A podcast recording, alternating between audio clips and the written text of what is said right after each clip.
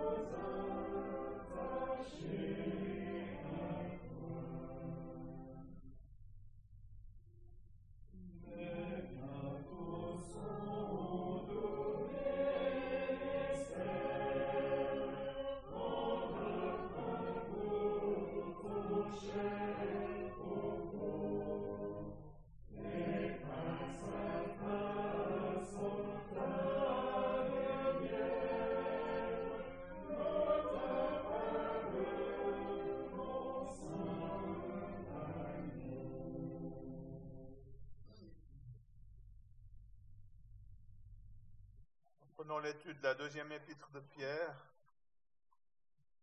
Au premier chapitre, on peut lire depuis le verset 10 jusqu'à la fin du chapitre.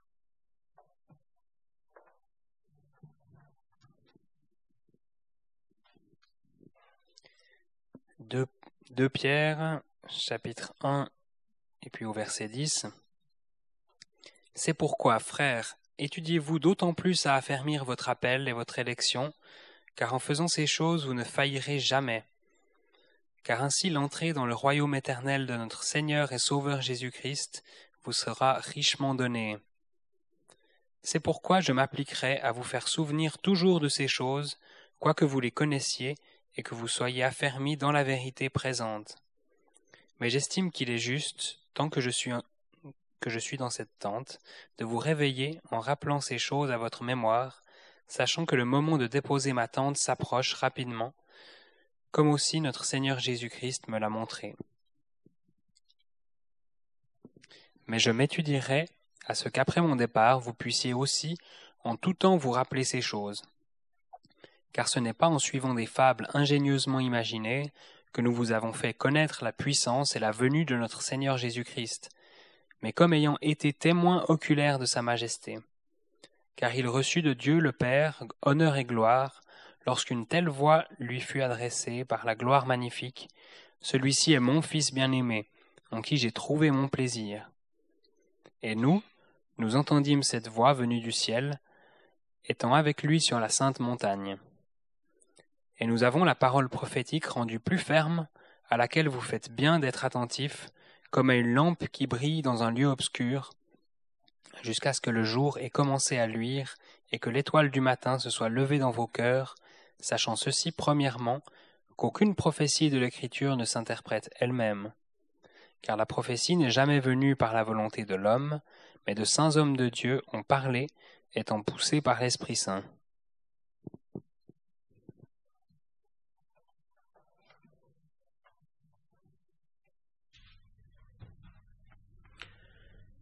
Semaine dernière, nous avons considéré les versets 4 à 9 de ce premier chapitre. Nous sommes revenus sur l'expression par la gloire et par la vertu. Il s'agit de la gloire de Christ, contemplée dans l'excellence de sa personne. Le croyant peut jouir de lui, de ses perfections. Au verset 4, les très grandes et précieuses promesses sont les bénédictions dont nous sommes bénis en Christ et dont nous nous emparons par la foi. Par ces promesses, nous participons de la nature divine. C'est Dieu dans son essence. Dans 1 Jean 3, verset 1, nous lisons Voyez de quel amour le Père nous a fait don que nous soyons appelés enfants de Dieu. Rejetons alors la convoitise et la corruption qui sont dans le monde, comme l'apôtre Jean nous y exhorte. Dans les versets 5 à 8, nous sommes exhortés d'ajouter avec diligence huit qualités à notre foi. Le parallèle a été fait avec le fruit de l'esprit de Galates 5, où nous trouvons aussi la tempérance et l'amour. Le but, c'est la connaissance de notre Seigneur Jésus-Christ pour pouvoir le servir toujours mieux. Nous avons à croître jusqu'à lui qui est le chef du corps. La vertu, c'est le courage moral, l'énergie pour mettre en pratique notre foi. L'exemple de Moïse en Hébreu 11 a été donné. La connaissance, c'est ici la connaissance de la parole, apprise avec le Seigneur. La tempérance, c'est la maîtrise de soi, la sobriété en toute chose, qui est nécessaire pour notre discernement spirituel. Le Seigneur nous apprend la patience à travers l'épreuve, comme nous le lisons en Romains 5. Par la piété, nous cultivons des relations étroites et continues avec Dieu. L'affection fraternelle, c'est l'amour entre frères et sœurs que nous avons déjà vu dans la première épître. L'amour qui est le lien de la perfection couronne le tout. C'est l'amour de Dieu manifesté en Christ. Mais si ces choses ne se trouvent pas en nous, nous sommes aveugles, c'est-à-dire que nous avons oublié d'où nous avons été tirés et que nous sommes incapables de discerner les choses célestes.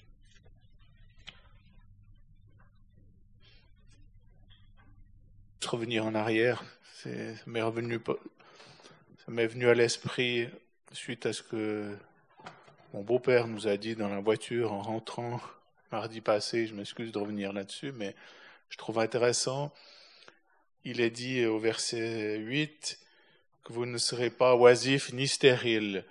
C'est assez frappant que l'apôtre emploie l'expression négative ici. C'est toujours plus fort que l'expression positive, positive, mais c'est assez fort de, dire ni oisif ni stérile.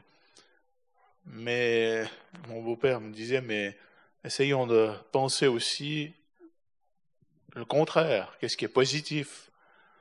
C'est ben, oisif, c'est c'est la paresse, mais le contraire, c'est donc euh, l'activité, c'est voilà de, travailler pour le Seigneur. Puis la stérilité, ben, le contraire, c'est porter du fruit.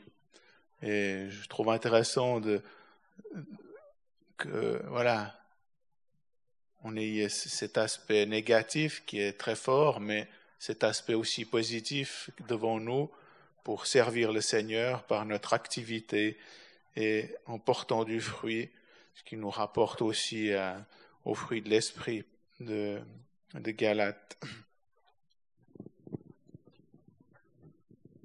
C'est neuf, il y a de nouveau cette expression négative en qui ces choses ne se trouvent pas. C'est comme, c'est aussi très fort. C'est comme pour dire, mais c'est pas possible que vous puissiez pas avoir ces vertus. Un chrétien ne peut pas ne pas avoir ces vertus. Mais c'est alors de nouveau, regardons aussi au côté positif, c'est de revêtir ces huit caractères ou ces huit euh, choses qui sont relevées dans les versets 5 à 8 Bien sûr qu'on ne devrait pas être euh, oisif ni stérile, mais ce qui est triste, c'est que malheureusement, beaucoup, en tout cas pour moi, souvent, on est peut-être oisif et stérile. C'est si on aimait vraiment le Seigneur Jésus, on, devrait être, comme dit Alexandre, on devrait être euh, tout pour le Seigneur, et tout le contraire de oisif et stérile. Mais ce qui me fait penser à, à ces termes, c'est que quand nous sommes comme ça, on a vu euh, dans le chapitre 5 que le problème, c'est que le diable, eh ben, quand on est comme ça, qu'est-ce qui se passe? Le diable nous attaque, et rôde autour de nous et cherche à nous faire trébucher. Ça, il faut vraiment qu'on y pense, que ne soyez pas oisifs ni stériles.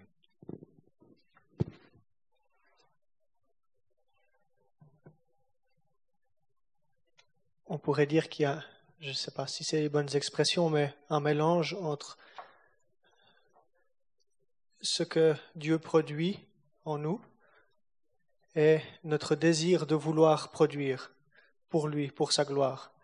Ce n'est pas du tout pour rejeter les yeux sur, euh, sur nous-mêmes, pour se dire qu'est-ce qu'on peut faire pour Dieu, mais il, est parlé d'aveugle au verset 9, et de regarder non pas à nous, de même pas regarder à ce qui se passe dans le monde, parce qu'on sera, on sera aveuglé, on, on sera tout troublé, perturbé par tout ce qui s'y trouve, mais de regarder les yeux sur le Seigneur, le chef, le consommateur de la foi, bien que dans certains passages, il nous est dit de considérer bien vos voies. C'est des choses, c'est des versets qui ont été rappelés où là, il nous a quand même demandé de regarder qu'est-ce qu'on fait. Il y a le mélange entre notre responsabilité, il y a pourtant tout empressement, on en a déjà parlé, et le, travail qui, qui, ne peut venir que de Dieu, que de l'Esprit. C'est particulier au verset 10, affermir votre appel et votre élection. Et on se rend bien compte qu'on n'y est pour rien. Mais c'est comme si, je ne sais pas, si on peut utiliser un autre mot, mais, et, qu'on me reprenne, mais affermir ou euh, authentifier votre appel et votre élection dans votre marche. Est-ce qu'on peut utiliser ce terme-là?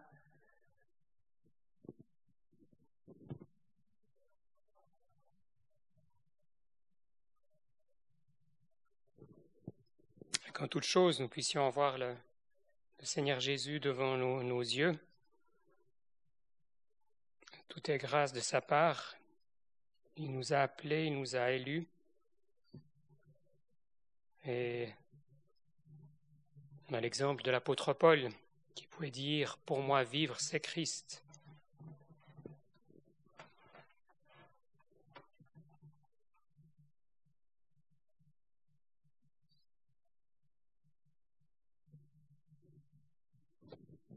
C'est vrai qu'en lisant ce, verset 10, on pourrait dire, oui, mais alors euh, notre appel est, parce qu'il s'adresse à des croyants, donc Pierre, notre appel et notre élection, c'est pas très certain, puisqu'on doit l'affermir.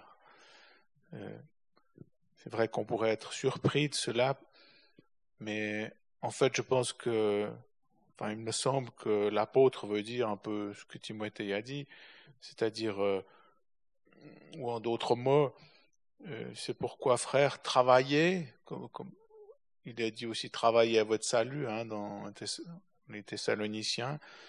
Étudiez-vous, c'est-à-dire euh, en, faisant ces choses qui sont mentionnées au, verset 5 à 8, étudiez-vous d'autant plus à affermir votre appel et votre élection, c'est-à-dire à, montrer, à, faire valoir votre élection et votre appel, faire que les autres puissent le voir autour de vous.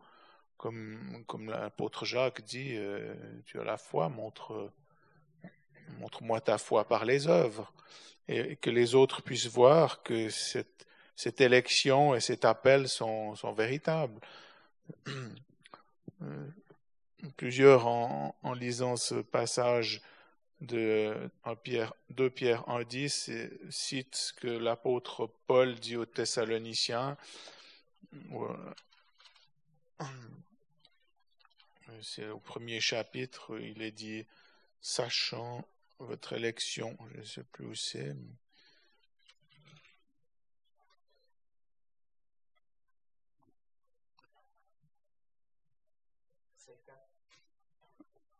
Voilà, c'est ça, merci. Un Thessaloniciens 1, verset 4,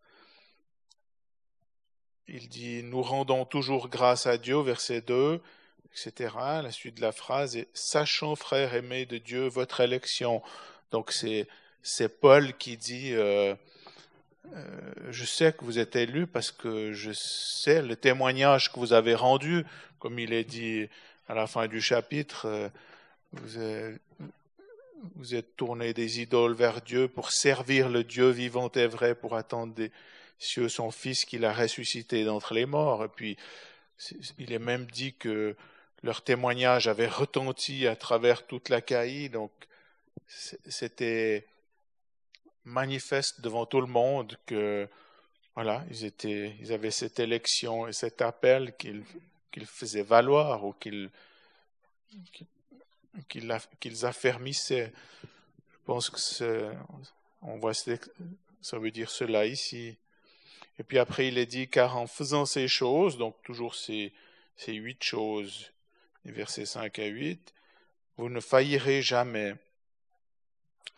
Alors là, de nouveau, c'est ces expressions euh, absolues. Ça fait penser à, à la fin, au dernier verset de l'épître de Jude. L'avant-dernier verset, Jude 24. Or, celui qui a le pouvoir de vous garder sans que vous bronchiez et de vous placer irréprochable devant sa gloire avec abondance de joie. Donc il a le pouvoir de nous garder sans que nous bronchions.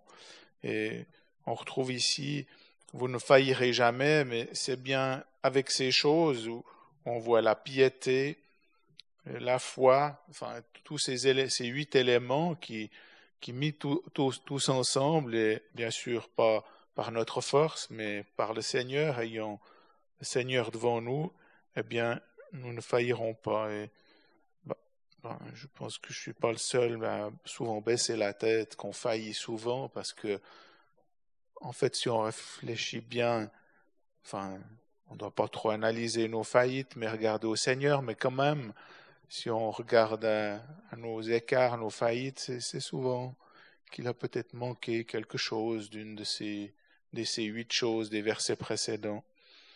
Alors euh, voilà.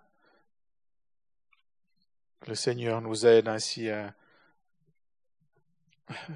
on se répète, mais à porter tout empressement à joindre ces choses l'une à l'autre.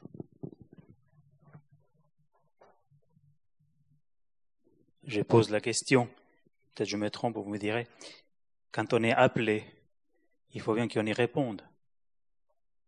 Est-ce que ça peut se, dire là? Je sais que l'appel et de la part de Dieu, mais il faut bien répondre. Et c'est une façon de répondre de, de justement, de affermir cet appel.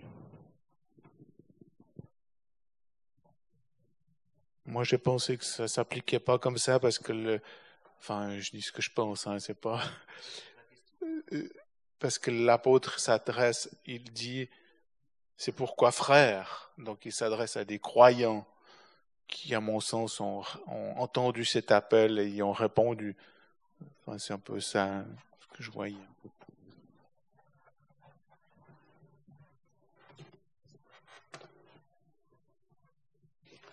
Fait, ce qui est important dans ce verset, c'est qu'il nous donne un ordre, étudiez-vous. Ça veut dire qu'on doit se remettre en question. On doit étudier notre, notre marche et s'il manque une de ces huit euh, élément, eh bien, on doit, on doit chercher à le retrouver. Parce qu'on ne peut pas dire des choses et pas les pratiquer, sinon on nous dirait fais comme tu dis, mais pas comme tu fais. Et c'est bien là qu'on doit s'étudier à regarder comment nous agissons. Et l'appel, l'appel de Dieu, c'est lui qui nous a appelés. Mais ce qui est magnifique, c'est que même si on, faillit, eh bien l'entrée dans le royaume éternel, elle est acquise. Nous avons la vie éternelle par la mort du Seigneur Jésus sur la croix. Alors, sera richement donné. Est-ce que ça a à voir avec les couronnes? Peut-être que l'on recevra au ciel ou qu'on déposera, mais de toute façon notre salut est acquis par le sang de Christ sur la croix. On ne peut pas le perdre, mais évidemment il faut qu'on marche pour prouver ou montrer aussi à ceux qui nous entourent que nous avons cette espérance merveilleuse.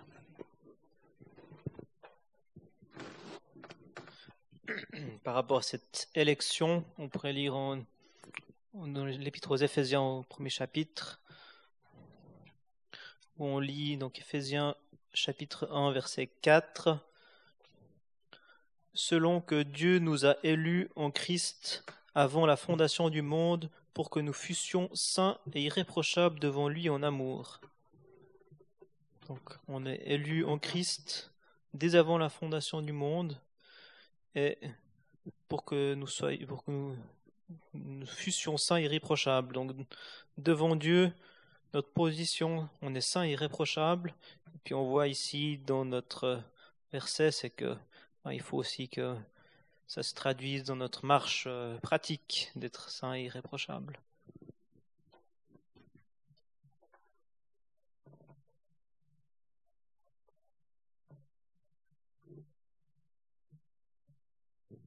Comme on l'a lu dans, Jude 24, Dieu a le pouvoir de nous garder. On peut bien, on peut bien faire cette prière.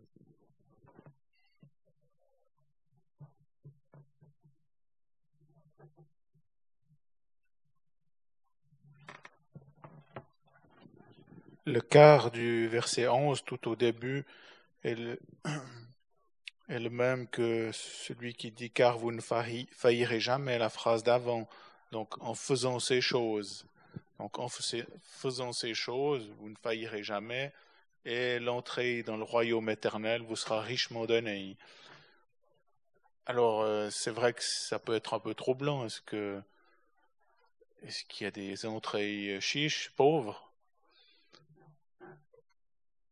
Mais en fait, on voit à différents endroits que si on prend la parabole des mines, la parabole des mines, chacun a reçu une mine, et puis il y en a qui ont fructifié, ils ont reçu autorité sur dix villes, la récompense a été différente pour les uns et les autres. Donc ça me semble que ça parle bien de la récompense ici, de, comme tu l'as dit, de cette question du royaume éternel, même si et peut-être le royaume éternel fait plus penser à, notre association au Seigneur lorsqu'il sera dans son royaume plutôt qu'à notre place dans la maison du Père. Nous aurons tous une place dans la maison du Père, mais il est vrai que voilà,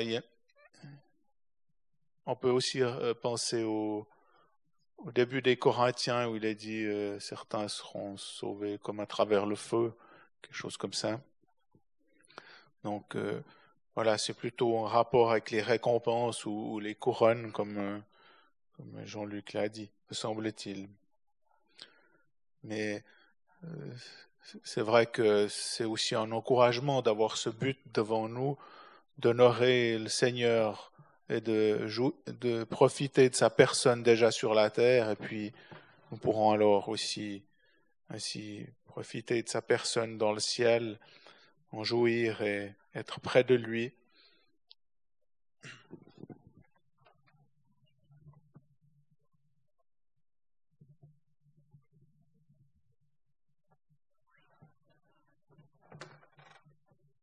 Moi, juste relever aussi que l'accent est mis sur le Seigneur, Seigneur et Sauveur. Seigneur, c'est bien celui qui est le Seigneur de nos vies. Et cela est mis, en, priorité. Bien sûr, il est tout d'abord notre Sauveur, mais ici, dans cette exhortation, que dans ces instructions que Paul donne aux, aux croyants, il parle de leur Seigneur. Il ne faut pas qu'il soit seulement votre Sauveur, mais votre Seigneur.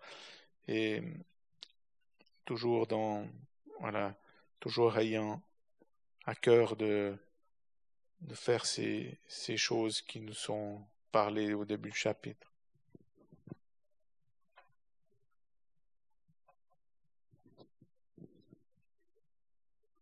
Et puis, toujours par rapport à ce verset 11, c'est vrai que c- ça fait penser aussi avec l'appel à ce qu'on avait vu à la fin de la première épître, chapitre 5, verset 10, où c'est dit, mais le Dieu de toute grâce qui vous a appelé à sa gloire éternelle dans le Christ Jésus. Et voilà, là on voit la, fermeté vraiment de ses, de plans et puis son but final qui vous a appelé à sa gloire éternelle. C'est vrai que ça nous, voilà, ça nous console aussi. C'est vrai que dans notre verset 11, ça, ça peut, voilà, ça peut poser des questions, mais euh, qui nous a appelés à sa gloire éternelle. Et c'est vrai que suite à ça, on a aussi tout le, tout le travail de Dieu. euh, sur la fin de ce, du verset 10 du chapitre 5, vous rendra lui-même accompli, vous affermira, comme on l'a dit, hein, avant dans d'autres passages aussi. Donc, euh, Dieu nous appelle et puis il fait tout le travail aussi en nous pour pouvoir euh, voilà, nous préparer pour cet appel. Dans cette pensée, on pourrait lire Hébreu 12, verset 28. C'est pourquoi, recevant un royaume inébranlable, retenons la grâce par laquelle nous servions Dieu d'une manière qui lui soit agréable, avec révérence et avec crainte. Ce royaume est inébranlable, mais on est exhorté à retenir la grâce. Et on note, soyons pleins d'une reconnaissance. Nous avons à nous souvenir de cette grâce, cette immense grâce de Dieu.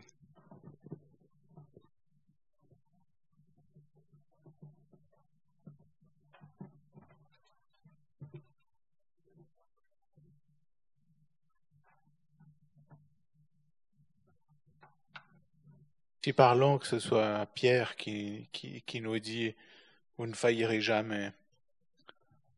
Pierre qui a renié le Seigneur, qui a, qui a connu ainsi, ouais, qui, a connu une, une faille, disons, mais là il peut dire Vous ne faillirez jamais parce que il a fait l'expérience d'une part de la grâce du Seigneur, mais d'une part aussi de, de ce qu'il est par lui-même. Euh, qu'en fait il n'avait pas la force, qu'il fallait vraiment, vraiment cette foi, cette vertu, cette connaissance, et, et en particulier la connaissance de notre Seigneur et Sauveur Jésus-Christ, comme il est dit à la fin du verset 8.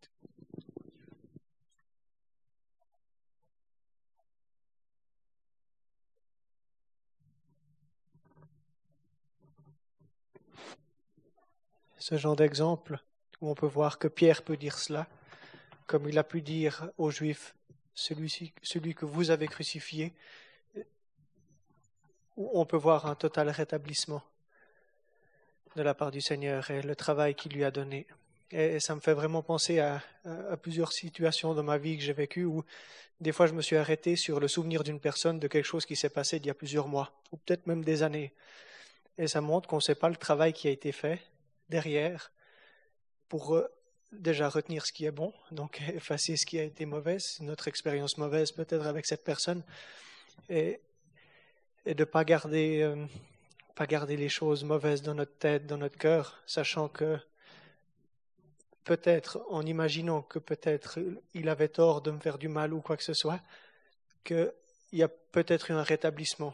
Et enfin, ça, ça, l'exemple de Pierre me fait penser à des choses tout pratiques que j'ai vécues dans ma vie et dans ma tête, où ne pas rester bloqué sur quelque chose, parce que peut-être qu'il y a eu rétablissement ou peut-être il y a eu rétablissement de ma part. Enfin, voilà, c'est pas pour dire que c'est de toute façon l'autre qui a tort.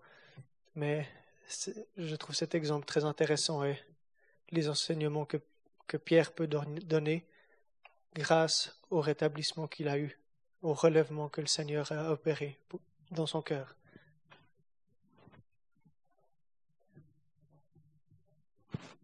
Pierre a été restauré. C'est ça qu'il faut, la restauration. Et nous aussi, on a été restaurés. Mais ce que tu dis, c'est vrai, mais moi, des fois, je repense aussi à ma vie, malheureusement, extérieure, intérieure, je sais pas comment on dit ça. Mais l'apôtre a quand même dit, euh, j'ai persécuté l'Assemblée de Dieu. Hein. Et moi, je me dis que quand on repense à ce qu'on a fait, des fois, je dis, mais Seigneur, je sais que tu as effacé mes péchés. Je les ai, je les, me suis humilié devant toi. Mais, des fois, on a toujours cette blessure, des fois, de penser, de penser que ce qu'on a fait, on a fait mal au cœur au Seigneur. C'est pour ça. On a fait du mal au Seigneur. Et c'est, faut y repenser, mais on sait que nos péchés les a jetés derrière son dos.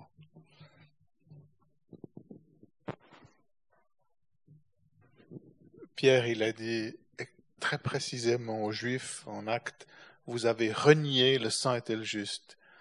Alors que c'est, c'est assez fort d'être si précis que ça, alors que lui, mais voilà, il a fait un chemin entre deux, il avait vu le Seigneur, Seigneur lui avait parlé à la fin de Jean, et il y a eu une restauration.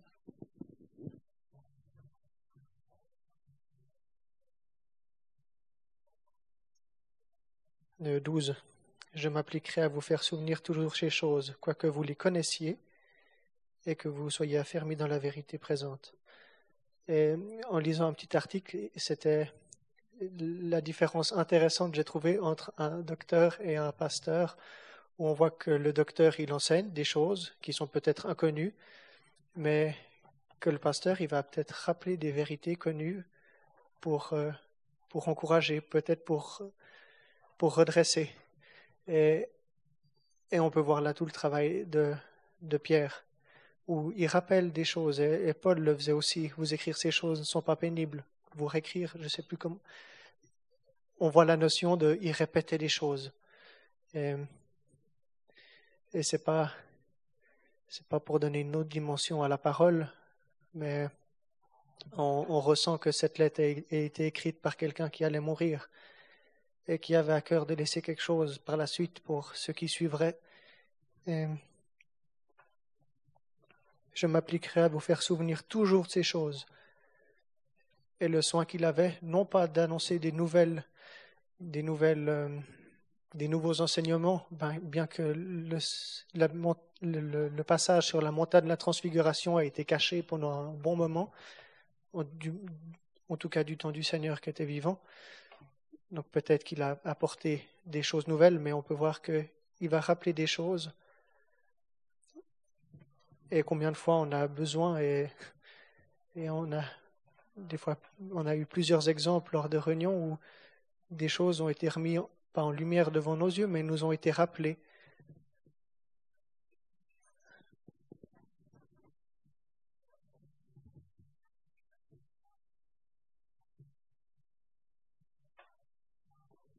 Mais il y a aussi un enseignement pour nous là dans, ces phrases. Quoique vous les connaissiez, que vous soyez affermis dans la vérité présente, il s'applique à nous les faire souvenir. Et comme cette seconde épître est écrite à des croyants, cela nous est adressé également. Si nous connaissons les choses, il faut, il faut continuer à les lire, à nous en souvenir tous les jours. Et puis, c'est bien pour ça qu'après, il parle de réveiller.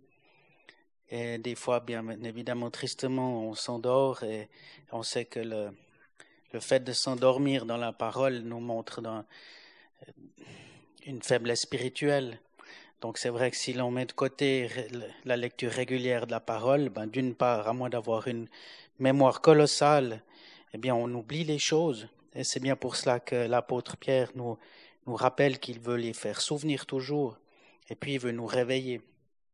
Et j'ai trouvé un verset magnifique dans Ésaïe 50 à propos du réveil. Euh, euh, Ésaïe 50 au verset 4. Le Seigneur l'Éternel m'a donné la langue des savants pour que je sache soutenir par une parole celui qui est là. Il me réveille chaque matin. Donc le Seigneur me réveille chaque matin. Il réveille mon oreille pour que j'écoute comme ceux qu'on enseigne. Et je trouve ça très beau, c'est que si on peut se réveiller le matin avec le Seigneur et puis lire sa parole, on sait que notre esprit est bien plus réceptif qu'après une journée de travail, une journée d'occupation où on est on a l'esprit très chargé et c'est vrai que le matin, c'est une richesse de pouvoir lire et comprendre et enregistrer bien mieux la parole. On peut aussi mentionner les exhortations de Paul à son enfant Timothée dans 1 Timothée 4, verset 15. Occupe-toi de ces choses, sois-y tout entier afin que tes progrès soient évidents à tous. Et puis dans la deuxième épître, chapitre 3, verset 14, Mais toi demeure dans les choses que tu as apprises et dont tu as été pleinement convaincu.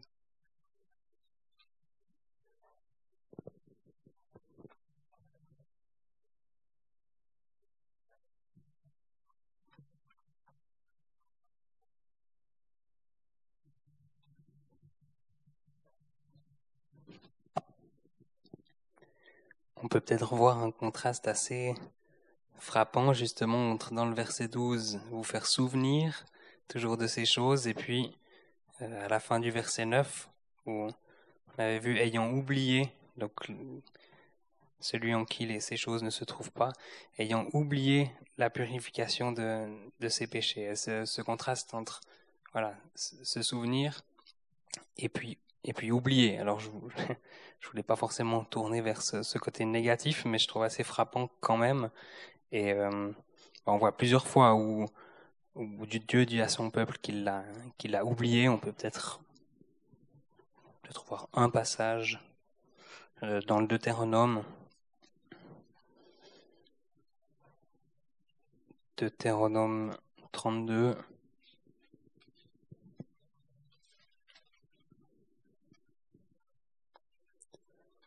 Au verset 18.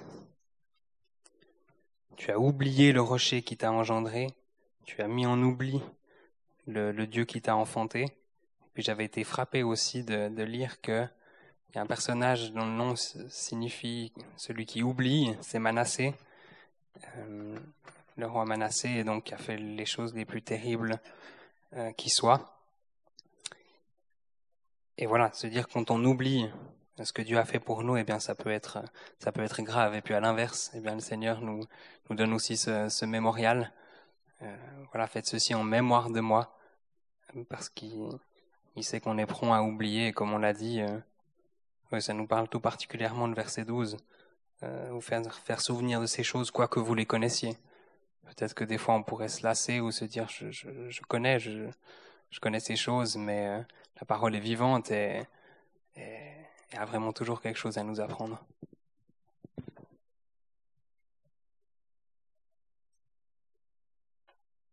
On peut aussi lire dans cette ordre d'idée de, dans Deutéronome 8 encore.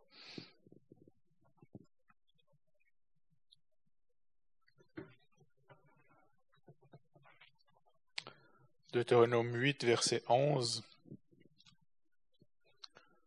Prends garde à toi, de peur que tu n'oublies l'Éternel ton Dieu, pour ne pas garder ses commandements et ses ordonnances et ses statuts que je te commande aujourd'hui.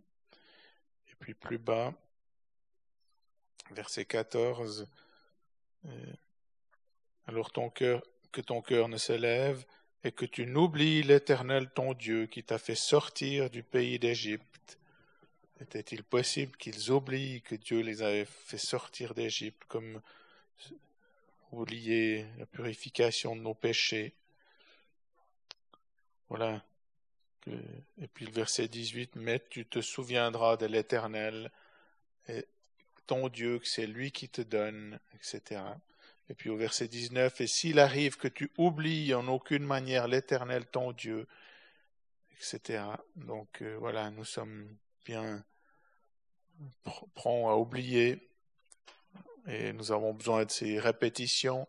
Et l'apôtre ici, il, il, fait tout ce qu'il peut pour, euh, pour que ces choses soient rappelées, nous soient rappelées, pour nous, nous enseigner, pour nous réveiller, non seulement pendant qu'il vivait, mais il dit au verset 15, mais je m'étudierai de ce qu'après mon départ, vous puissiez aussi en tout temps vous rappeler ces choses.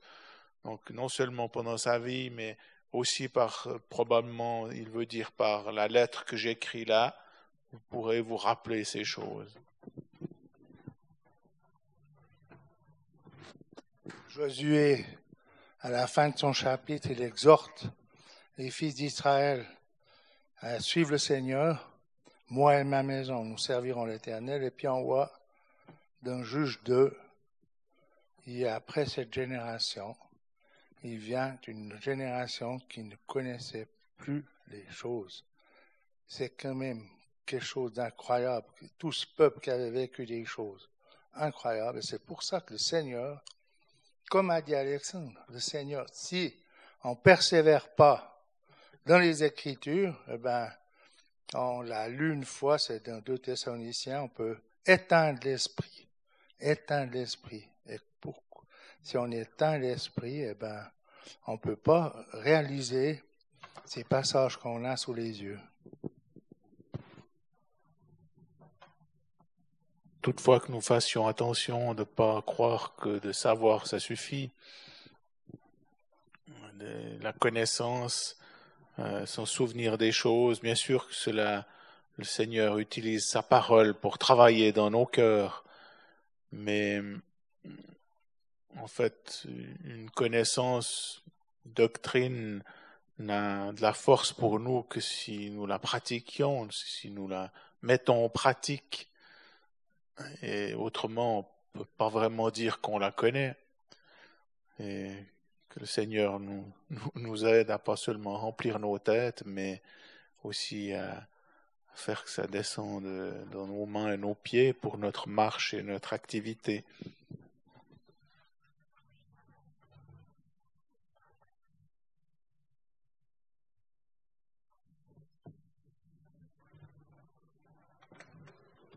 Voici un verset qui dit, la connaissance est le début de la sagesse.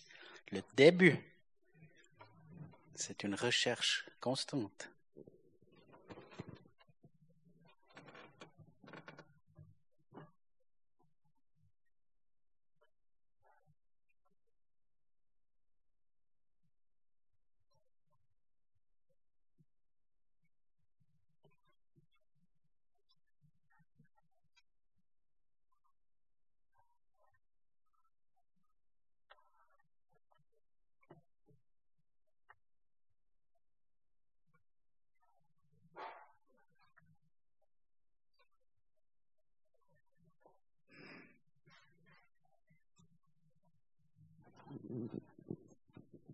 Donc je, pensais, euh, selon ce que tu as dit Alexandre, à, ce verset qu'on connaît bien de, Jacques 1, 22, mais mettez la parole en pratique et ne l'écoutez pas seulement, vous séduisant vous-même.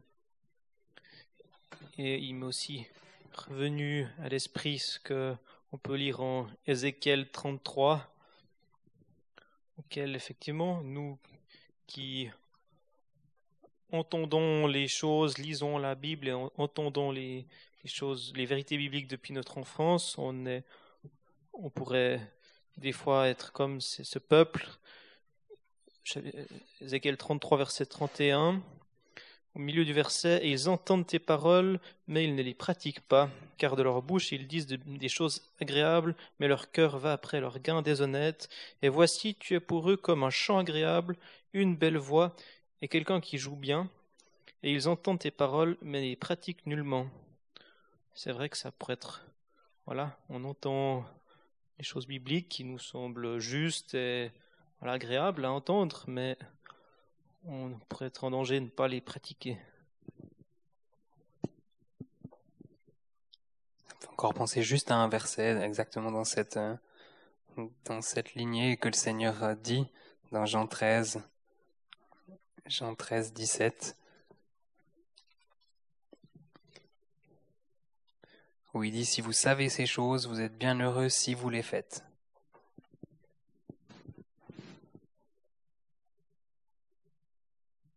Au docteur de la loi, euh, euh, il dit des docteurs de la loi qu'ils disent mais ne font pas.